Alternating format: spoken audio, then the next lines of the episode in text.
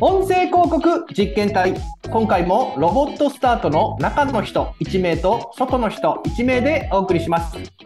さてさて今回は8月最終週ということでここ1ヶ月の業界の動きを10分でまとめる回ですかねはい。まあ、これ、いつも時間が足りなくなってしまうので、極力コンパクトにまとめたいというふうに考えています。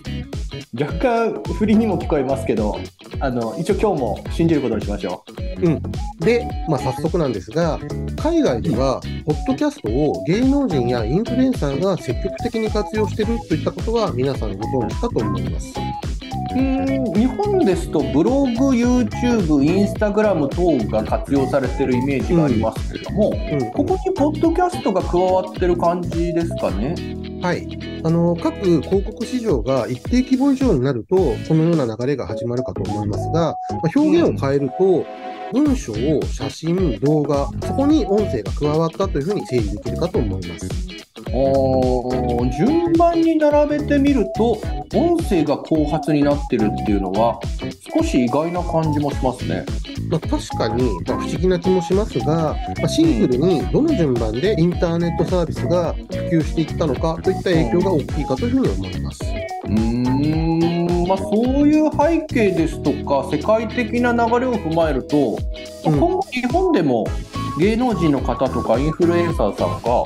まあ、音声による発信していくことも十分考えられますよね。はい。で、そのような中で、2021年にアメリカに移住された渡辺直美さんも、ポッドキャストで番組を持たれている一人です。おインスタグラムでの活躍は知ってましたけれども、ポッドキャストもやられてらっしゃるそんですうなんですよ。しかし写真や動画と違って言語というのは、まあ、いわゆる壁がありますよね。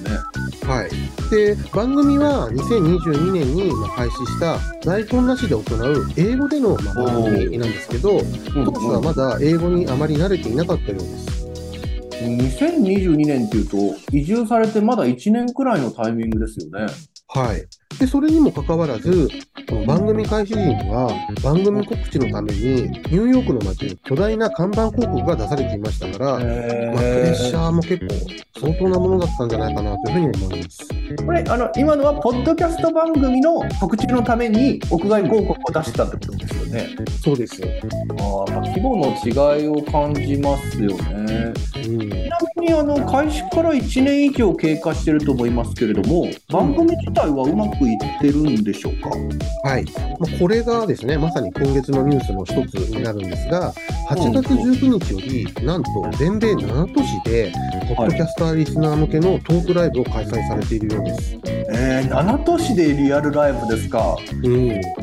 ー、1年間でここまでの影響力持つっていうのはやっぱさすがですね。はい。で、ちなみに、えっ、と、チケットは30ドルだそうなんですけど、うん人気ポッドキャスターが、まあ、リスナー向けにリアルライブをまあ開催するというのは、まあ、そこまで珍しい事例ではないのかなというふうに思います。まあそうなんですね。うん。音声コンテンツがリスナーとのエンゲージメントを高めやすいっていうのも影響してるんでしょうか？まあ、それも一部あるかと思うんですが、えっと YouTube でもですね、YouTuber がイベントを開催するってことはまああるので、まあ、ポッドキャストならではととまではまあ言えないのかなというふうに思います。うんまあ、ただし、まあ、音声コンテンツというのは芸能人であったりインフルエンサーがファンのエンゲージメントをまあより高める上で、まあ、有効な手段になっているってことは間違いないのかなというふうに思います。うんうんうん、日本でも同じような状況になると市場の成長が一気に加速しそうですよね。うん。ちなみにそのためのポイントはやはり広告市場が立ち上がることですか？はい。まあ、これまでのインターネットサービスのまあ今後の流れとなればそのようになるかと思いますし、先行する国でも実際その通りになってます。うんうんうんうん。ちなみに、音声コンテンツのエンゲージメントの高さを示す別のニュースになるんですが、はいカナダで人気の政治系ポッドキャスト番組があるんですけど、こちらがですね、リスナーに番組のロゴのタトゥーを彫ってもらうという広告を展開されているようです。タトゥーですか？はい。これは相当コアなファンがいないと成立しなさそうな印象もありますがちなみに対象者は見つかったんでしょうか？はい、この番組が、まあ、カナダを代表する、まあ、人気番組ってこともあったので、ちゃんとですね、リスナーさんの中から見つかって、番組ロゴのタトゥーを足に入れたということになってますね。でちなみに、ロゴのデザインは、えーこんなデザインです。えーと、ツナ缶から中年男性が2人出てますね。はい。まさにツナ缶から中年男性ですね。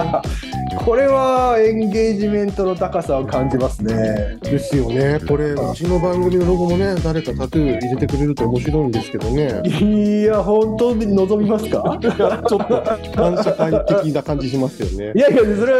そんなことはないですよ。なるほど。はいファッションですよね。で、ちなみに、エンゲージメントと言いますと、それを活用する広告手法として、ポストリード広告というのがあるということは、まあ、何度かお話をさせていただいてきたかと思います。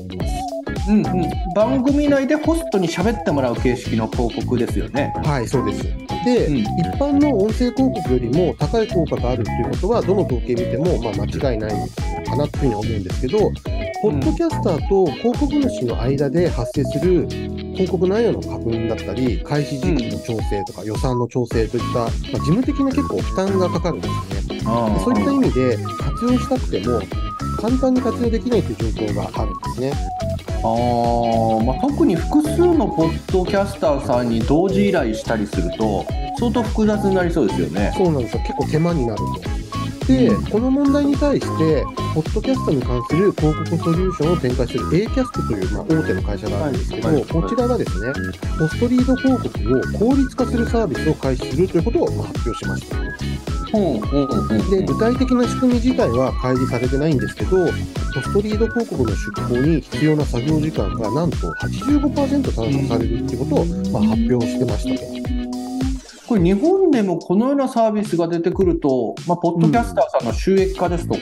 広告市場の立ち上がりも早くなりそうですよね。ですよね。で、まあ、うんホストリード広告というのは、まあ、将来にわたってもエピソードが再生されるたびに価値が発揮されるというものになっているので、まあ、そういう意味では、ポッドキャスターと広告主さんがその成長を共有できるっていう取り組みでもあって、まあ、うん日本でもこういうサービスが出てくることはまあ期待されるというふうに思ってます。そういう意味では伸びしろのある国ほど今のうちに出向しておいた方がお得っていう考えにもなるかと思そうですね。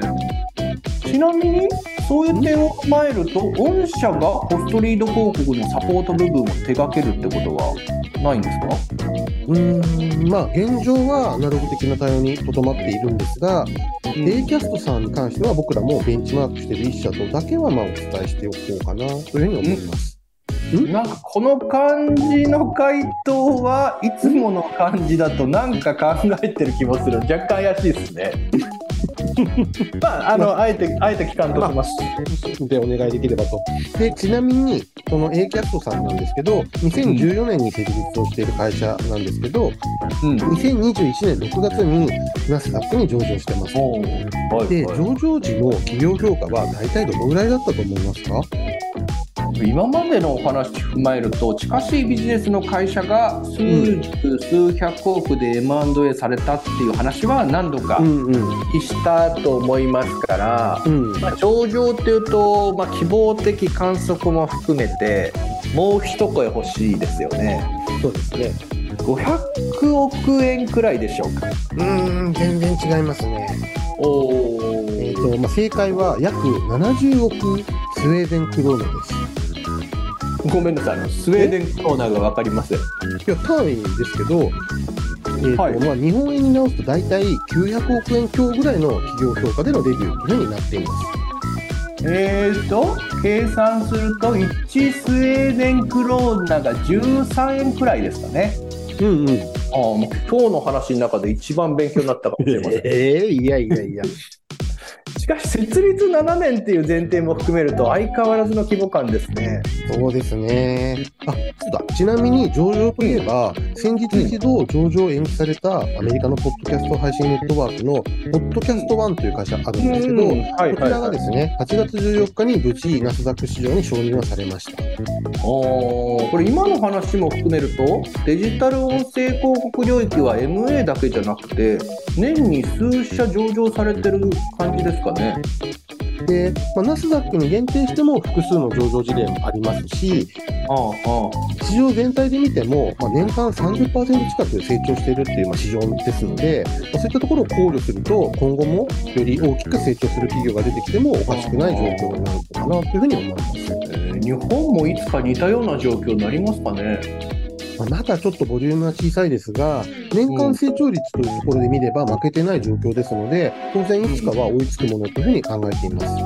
うんうん。まあ、ですが、まあ、その時期が少しでも早まった方が、この音声業界の方も早く幸せになれるというふうに思いますので、皆さんとタッグを組みながら、この市場を盛り上げていければいいなというふうに考えています。いや、なんか、ちょっときれいめの話をしてる感じですけど。はあれ、まあまあ、ちなみにそんな日本についてですけれども、まあ、うん日本に限定した場合、ここ1ヶ月で、なんか注目すべき動きはありましたでしょうか？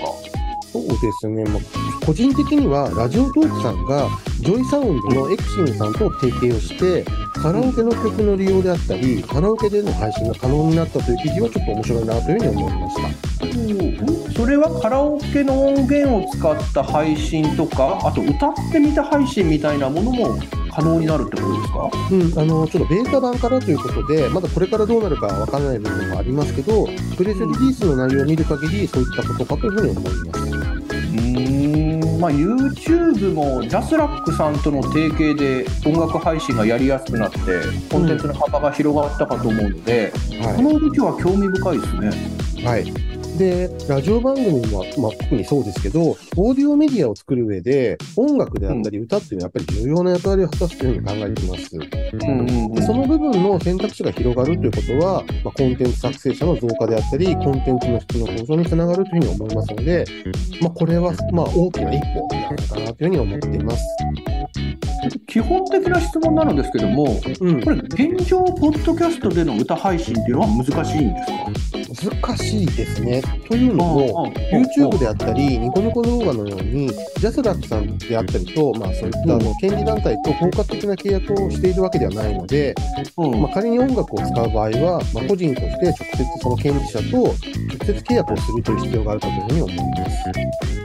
現実的にはなかなか厳しそうですね。うん。時間的にそろそろでしょうか。あれ？今日だいたい10分に収まったかな？